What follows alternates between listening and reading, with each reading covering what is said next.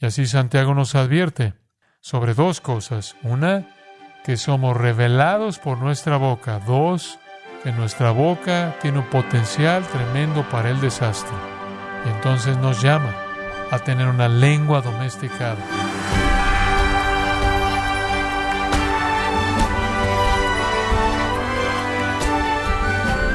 Gracias por sintonizar su programa Gracias a vosotros con el pastor John MacArthur. Un solo fósforo, que irónicamente es producido de la madera o papel de los árboles, es suficiente para iniciar un incendio forestal e incendiar miles de acres, causando gran destrucción y devastación. ¿Cómo podemos usar esta analogía para explicar el poder de la lengua? Bueno, hoy el pastor John MacArthur en la voz del pastor Luis Contreras nos enseña que este pequeño órgano de nuestro cuerpo puede destruirnos a nosotros y a aquellos a nuestro alrededor, en la serie Domando la lengua en gracia a vosotros. Conforme volvemos al capítulo 3 de Santiago, mientras veía esto, estaba pensando en toda la idea de la lengua y vi hacia atrás a mi propia infancia. Y una de las cosas que recuerdo en mi mente de manera muy vívida, resonando en los pasillos de mi memoria, es una declaración que mi madre solía usar con frecuencia para mí. Fue algo como esto, Johnny, si alguna vez te escucho decir algo así de nuevo, te lavaré la boca con jabón. ¿Alguno de ustedes ha escuchado eso? Muy bien. No sé si eso se está diciendo mucho hoy. No estoy seguro de que alguien esté trazando límites en cuanto a lo que son palabras aceptables y lo que no lo son, al menos en la forma en la que lo hacían cuando yo era niño. Pero en nuestra familia, cualquier mala palabra, cualquier palabra descortés, cualquier palabra no amable, podría haber sido algo raro, pero cuando pasaba, cuando no eran apropiadas, mi madre probablemente me lavaba la boca con jabón. Quiero que sepa que todavía puedo saborearlo. Fue Fels Nafta. Ese es el tipo que ella quiso usar, muy amargo, tipo de jabón de lejía, y realmente tuvo un efecto en mí. De hecho, hasta el día de hoy no tengo absolutamente ninguna tolerancia para las malas palabras, las palabras incorrectas en lenguaje soez y creo que puede estar relacionado no solo con mi teología, sino con el hecho de que me lavaron la boca con jabón en varias ocasiones. Ahora, podría decir que mi madre estaba en una larga fila de personas que querían hablar en forma pura. Y Santiago ciertamente está a la cabeza de esa línea desde un punto de vista humano, porque su pasaje aquí, que es el más definitivo en toda la Biblia con respecto al habla pura. Y si Santiago estuviera vivo y tal vez pudiera hablarnos hoy, enfatizaría hoy, tal vez tanto como siempre en la historia del mundo, la necesidad de que las personas se laven la boca espiritualmente, sino literalmente. Estoy seguro de que Santiago estaba muy preocupado por este asunto de las palabras puras, porque comprendió que su Señor también estaba preocupado por ello. Y saber la forma en la que el Señor trataba las malas palabras le dio a él un gran impulso para tratarlas de la misma manera. Y entonces, así como Jesús enseñó que las palabras deben ser puras, Santiago enseñó que las palabras deben ser puras y, así como Jesús enseñó que el corazón se revela en la boca, así también Santiago está enseñando exactamente lo mismo y quiero que entienda eso. Jesús dice que serás justificado por tus palabras, o serás condenado por tus palabras. En otras palabras, sus palabras revelan tanto su corazón que según su forma de hablar se puede determinar su destino eterno. La lengua proporciona la evidencia de lo que realmente es su corazón. Muy, muy importante. El nuevo nacimiento, la regeneración, la salvación, con su consiguiente transformación y santificación, lo convierte usted a una nueva criatura y parte de ser una nueva criatura son nuevas palabras. Los cristianos hablan de manera diferente a cómo hablan otras personas. No es perfecto, pero ciertamente es diferente. Escuche lo que dijo el apóstol Pablo en Colosenses. Un texto muy importante, capítulo 3. Si puedes haber resucitado con Cristo, buscad las cosas de arriba donde está Cristo sentado a la diestra de Dios. Poned la mira en las cosas de arriba, no en las de la tierra, porque habéis muerto y vuestra vida está escondida con Cristo en Dios. Ahora Pablo dice que usted ha muerto y tiene una nueva vida escondida con Cristo en Dios. Por lo tanto, con su nueva vida, usted debe poner su mente en las cosas de arriba, no en las de la tierra. Haced morir, pues, lo terrenal en vosotros, fornicación, impureza, pasiones desordenadas, malos deseos y avaricia, que es idolatría, cosas por las cuales la ira de Dios viene sobre los hijos de desobediencia, en las cuales vosotros también anduvisteis en otro tiempo cuando vivíais en ellas. La implicación es que ahora que usted es una nueva criatura, tiene usted un enfoque completamente nuevo de la vida, una naturaleza transformada y un comportamiento transformado. Luego dice en el versículo 8, pero ahora dejad también vosotros todas estas cosas, ira, enojo, malicia, blasfemia, palabras deshonestas de vuestra boca, de que todo eso no tiene lugar en la vida del creyente. No mintáis los unos a los otros, ese es otro tipo de palabras ilícitas, habiéndos despojado del viejo hombre con sus hechos y revestido del nuevo, el cual conforme a la imagen del que lo creó se va renovando hasta el conocimiento pleno. Entonces, ahora que usted es creyente, tiene un corazón nuevo. Ahora que tiene un corazón nuevo, debe tener un comportamiento nuevo. Ese nuevo comportamiento también implica palabras nuevas, palabras nuevas. De hecho, sus palabras se definen mejor en el versículo 16. La palabra de Cristo mora en abundancia en vosotros, enseñándoos y exhortándoos unos a otros en toda sabiduría, cantando con gracia en vuestros corazones al Señor, con salmos e himnos y cánticos espirituales, y todo lo que hacéis, sea de palabra o de hecho, hacedlo todo en el nombre del Señor Jesús, dando gracias a Dios Padre por medio de él. De modo que sus palabras se ven afectadas dramáticamente por su nueva naturaleza, por su transformación. El nuevo hombre en Cristo tiene una nueva boca, tiene una nueva lengua, tiene unas nuevas palabras. Entonces la lengua se convierte en una especie de prueba de fuego para el corazón. De regreso al capítulo 1, recuerda el versículo 26, alguno de ustedes parece ser religioso o se cree religioso o se presenta a sí mismo como religioso y no refrena su lengua, sino que engaña su corazón, la religión del tal es vana. A menos de que su supuesta salvación se manifieste en su forma de hablar, su salvación no es más que un autoengaño. Entonces, diríamos, como dijo Santiago en el capítulo 2, que la fe produce obras. Una de las obras que produce la fe son palabras en honor a Dios. Ahora quiero hablar de esto solo por un momento para que comprenda claramente algunas distinciones teológicas. Los creyentes verdaderos, note esto, aquí están las palabras, los creyentes verdaderos tendrán una lengua santificada. ¿Lo entendió? Los verdaderos creyentes, los verdaderos cristianos, las personas totalmente transformadas, los que han sido renovados en Cristo, tendrán una lengua santificada. Permítame agregar algo. Los verdaderos creyentes deben tener una lengua santificada. ¿Lo entendió? Los verdaderos creyentes tendrán una lengua santificada. Los verdaderos creyentes deben tener una lengua santificada. Dice usted, bueno, espera un minuto. Si lo hacemos, ¿por qué nos dice que debemos tenerlo, porque una es una realidad soberana en el nuevo nacimiento y la otra es una responsabilidad humana que realmente debemos cumplir. Y esa es la asombrosa tensión y paradoja de nuestra experiencia cristiana. Si somos verdaderamente nuevos en Cristo, tendremos palabras puras y si somos verdaderamente nuevos en Cristo, asumiremos la responsabilidad de asegurarnos de que tengamos palabras puras. Esa es una paradoja bíblica constante. Si comprende eso, y lo afirmamos muchas veces en nuestro estudio bíblico, pero si lo comprende, realmente está en camino de comprender un misterio. No puedo entenderlo completamente, pero déjeme explicárselo de esta manera.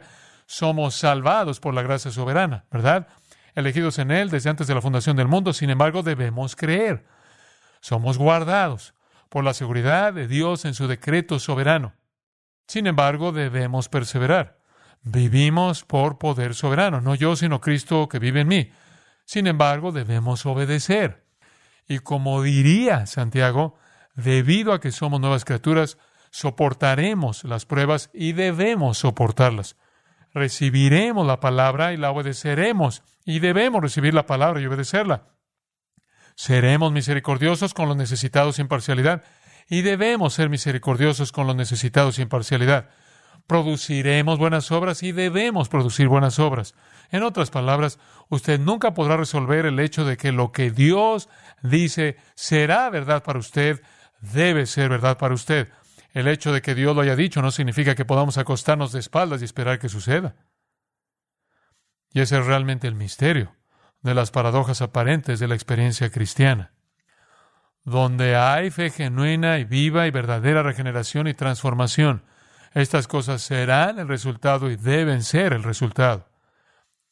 Dios las producirá en nosotros, pero las produce en nosotros a través de nuestro compromiso con ellas. ¿Entiende eso? Eso es lo mejor que podemos tener de explicación. Entonces, cuando Santiago habla de la lengua, habla de la verdad de que la lengua revelará la condición del corazón y al mismo tiempo nos llama a hacer todo lo posible para asegurarnos de que de hecho lo haga.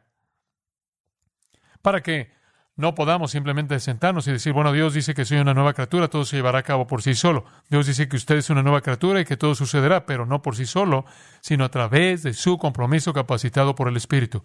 Muy básico. Entonces, mientras que este pasaje tenga en cuenta esto, es una declaración sobre la naturaleza de la fe viva, como lo revelan nuestras palabras, también es un llamado para que corrijamos nuestras palabras, porque los dos van de la mano.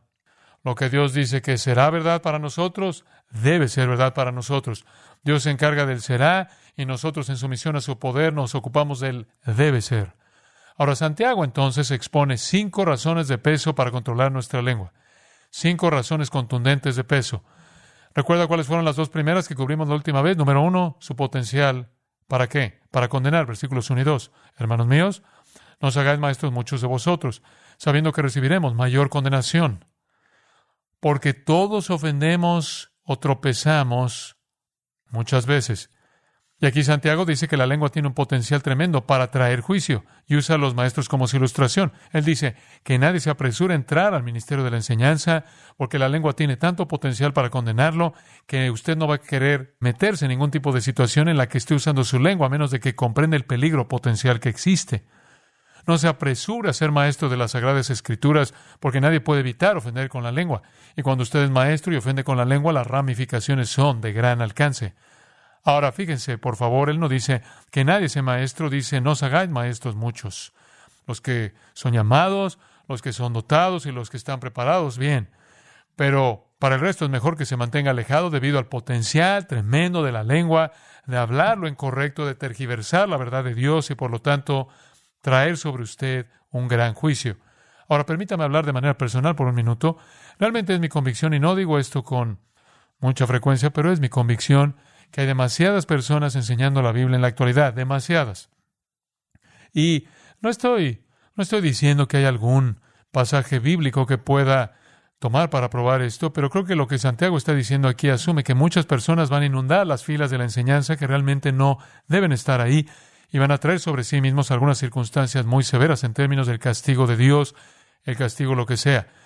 Es mi convicción de que hay demasiadas personas que están enseñando la palabra de Dios y que no deberían hacerlo, que están mal equipadas, que están mal preparadas y debido a los errores en su enseñanza se están trayendo un problema, juicio más estricto del que jamás experimentarían si nunca hubieran enseñado en absoluto. Necesitamos menos maestros, estoy convencido de que necesitamos menos iglesias, necesitamos más maestros excelentes y más iglesias excelentes. Y Santiago está llamando a lo mismo, un sentido de la seriedad del asunto de la enseñanza, debido al potencial de la lengua para cometer errores graves, graves. Entonces, la lengua debe ser controlada debido a su potencial para condenar. En segundo lugar, la lengua debe controlarse debido a su poder para controlar. Si usted no la controla, puede controlar todo. Versículo 2. Si alguno no ofende en palabra, este es varón perfecto, capaz también de refrenar todo el cuerpo. Y aquí nosotros ponemos freno en la boca de los caballos para que nos obedezcan y dirigimos así todo su cuerpo. Mira también las naves, aunque tan grandes y llevadas de impetuosos vientos, son gobernadas con un muy pequeño timón por donde el que las gobierna quiere. Así también la lengua es un miembro pequeño, pero se jacta de grandes cosas. Ahora Santiago dice aquí, miren, la lengua tiene un poder tremendo para controlar. Es como un freno que presionando contra la lengua controla todo el cuerpo del caballo. Es como un timón que guiado por el timonel hace girar todo el gran barco. La lengua es un miembro pequeño, se jacta de grandes cosas y tiene toda la razón para jactarse de grandes cosas, porque puede lograr efectos de gran alcance, aunque sea pequeña. Y solo una persona absolutamente perfecta y sin pecado nunca ofenderá con su lengua, y solo Jesús pudo cumplir eso. Un creyente maduro, si camina en semejanza a Cristo, tanto como sea humanamente posible, controlará su lengua pero nosotros que estamos en esta carne humana Todos pecaremos con nuestra lengua y la lengua tiene un poder tremendo para controlar. De hecho, lo que vimos la última vez es que Santiago dice, controla tu lengua y ese es el miembro más pecaminoso en usted. Y si usted controla su lengua, controlará todo lo demás. Debido a la dinámica espiritual que controla, por lo tanto, su lengua controlará todas las batallas espirituales menos fuertes con las otras partes de su naturaleza humana. Entonces, cuando usted aplica los medios de la gracia a la disciplina y santificación de la lengua, cubrirá todas las demás áreas porque la lengua es el líder en el pecado. Usted peca con ella con más frecuencia que con cualquier otra parte de su cuerpo, Puede pecar con su lengua simplemente diciendo algo. Como dije la última vez, no puede hacer todo, pero seguro que puede decir cualquier cosa. Usted peca más fácilmente con su lengua, yo también. Pecamos más fácilmente con nuestra lengua, pecamos más poderosamente con nuestra lengua. Así que debemos controlar la lengua debido a su potencial para condenar y su poder para controlar. Ahora en tercer lugar. Y aquí es donde queremos retomar nuestro estudio de la última vez, muy interesante. Versículos 5 y 6. Debido a su peligro para corromper. La lengua es muy peligrosa. En los versículos 2 al 5 simplemente estaba diciendo que la lengua controla, no dijo que eso fuera malo, no dijo que eso fuera bueno, simplemente dijo que la lengua es un miembro controlador. Domina a una persona y es la clave de su comportamiento. Y debido a su poder de control debe ser controlada. Ahora, él demuestra que la lengua, debido a su poder de control, es algo tremendamente peligroso. El poder para controlar que tiene la lengua no siempre es bueno, de hecho, con frecuencia es malo. Y un tono evidentemente negativo domina las palabras de Santiago cuando habla sobre el poder de la lengua y su peligro. Ve el versículo 5 nuevamente. Él había dicho que la lengua es pequeña, se jacta de grandes cosas. Luego dice, y aquí es donde debería comenzar el versículo con la palabra, la frase aquí. Es evidente que es una división. Aquí, cuán grande es el asunto, dice una versión, que enciende un poco de fuego. Ahora, esta es una exclamación ante el peligro de la lengua. Tiene un potencial terrible de destrucción. En realidad, el texto dice, escuche esto, Juan grande es un bosque incendiado por un fuego tan pequeño. O literalmente, ¿de qué tamaño de bosque, de qué tamaño se enciende el fuego? El contraste es asombroso. Un incendio forestal puede tomar un pequeño cigarrillo encendido y prender fuego a miles y decenas de miles de acres. El fuego es algo fascinante. Usted puede tomar una pequeña llama y hacer que toda una ciudad arda hasta los cimientos. El fuego tiene una capacidad asombrosa. El agua no se puede multiplicar. Si usted tiene una taza de agua y la vacía, no se convertirá en una inundación. No puede. Pero si usted tiene un cerillo, puede encender un incendio forestal o quemar una ciudad entera, porque el fuego tiene una forma de multiplicarse. Y la lengua no es como agua, es como fuego. Lo que se dice puede incendiar todo un bosque. Y las imágenes aquí son vívidas porque en la maleza seca de Palestina, una pequeña chispa que sale de un fuego en la noche fría podría tocar el suelo seco en la estación seca y prender un fuego que literalmente cubriría el paisaje y destruiría todo en su camino. Vemos eso en California porque el terreno aquí es casi igual al de la tierra de Palestina. En el Salmo 83, Dios mío, ponlos como torbellinos, como jarascas delante del viento, como fuego que quema el monte, como llama que abraza el bosque. El salmista alude al hecho de que una pequeña llama puede incendiar una montaña entera, un bosque entero. Ahora, esa es una perogrullada. Eso es lo que llamamos un axioma o una perogrullada. ¿Eh aquí, ¿de qué tamaño de bosque, de qué tamaño se enciende el fuego? En Chicago, 8 de octubre de 1871 a las ocho y media de la noche se encendió una chispa en el granero de la señora O'Leary y antes de que terminara esa chispa supuestamente de ese lugar, en el granero de la señora O'Leary, quemó 17.500 edificios. 300 personas murieron quemadas, 125 mil personas quedaron sin hogar y en 1871 estimaron el daño en 400 millones de dólares. Una chispa. Estaba leyendo que en 1903 una cacerola de arroz sirvió en una estufa de carbón en una pequeña casa en Corea y antes de que ese pequeño fuego de carbón hiciera su daño, Tres mil edificios fueron totalmente quemados hasta los cimientos en un espacio de una milla cuadrada. Ahora eso ilustra el poder del fuego y lo entiende usted. Entonces lo que Santiago dice en el versículo 5 es, wow, aquí significa wow, exclamación, qué gran fuego puede encender una pequeña llama. Y luego en el versículo 6 expresa su punto. Y la lengua es que un fuego. La lengua es un fuego. Proverbios 15, 28 dice, la boca de los impíos derrama malas cosas. Y ve la boca de los malvados como fuego. En Proverbios 16, 27 dice, el hombre perverso cava en busca del mal, y en sus labios hay como llama de fuego. A todo lo que toca su boca ardiente le prende fuego y el fuego se propaga. Proverbios 26, 20 dice, sin leña se apaga el fuego, y donde no hay chismoso, cesa la contienda. Y la imagen aquí es que el chismoso o el que transmite la mala fama de la calumnia o el chisme o la mentira es como la leña que alimenta el fuego.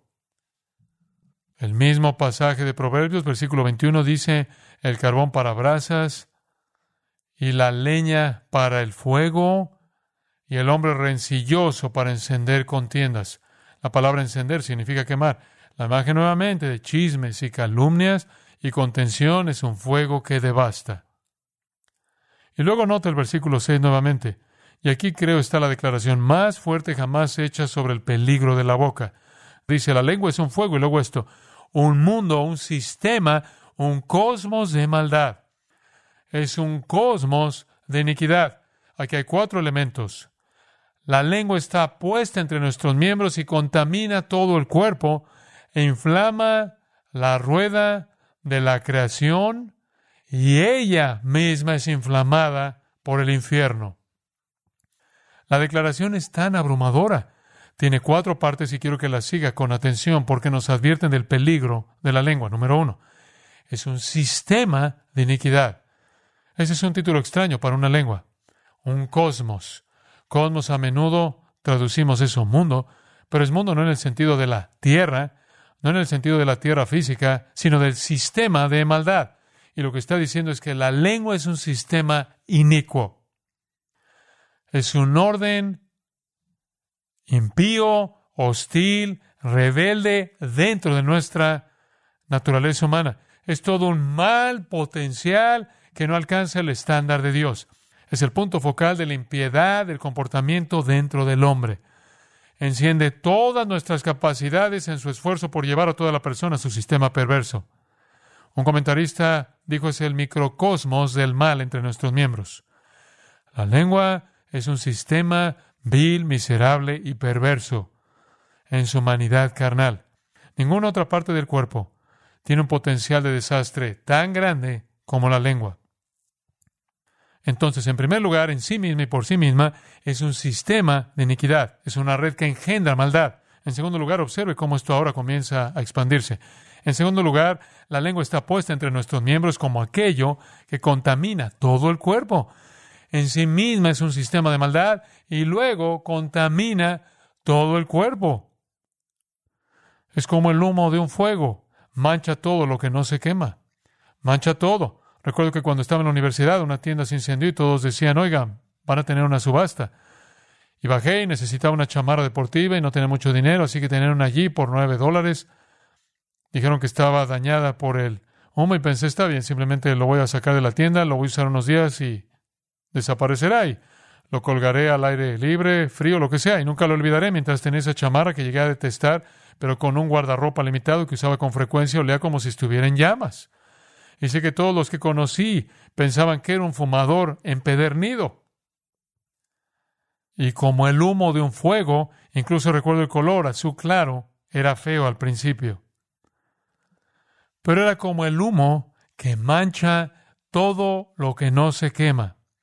Así la lengua es un fuego furioso y lo que no puede consumir lo mancha con su humo pútrido y fétido. Y entonces usted tiene justo en su cuerpo, detrás de sus dientes y encerrado por su boca, este sistema de iniquidad que quiere salir corriendo y lo ha escuchado muchas veces. Y lo que hace es manchar toda su persona con el humo fétido sino con las llamas de su mala intención. Santiago dice que se establece entre nuestros miembros, ha sido colocada entre nuestros miembros o nuestras partes corporales. Eso quiere decir está incluida dentro de todas nuestras capacidades humanas y la lengua lo mancha todo. Él usa la palabra contamina. Esa es una palabra muy vivida, se usa en Judas 23 y significa contaminar. Dice, a otros salvad, arrebatándolos del fuego, y de otros tened misericordia con temor, aborreciendo aún la ropa contaminada o manchada por su carne. Algo que se ha vuelto despreciable, malvado o miserable. Así que, mire, una lengua sucia da como resultado una persona sucia. Una lengua sucia mancha a toda la persona. El mundo de iniquidad que se suelta en su boca quema o mancha de humo toda su persona.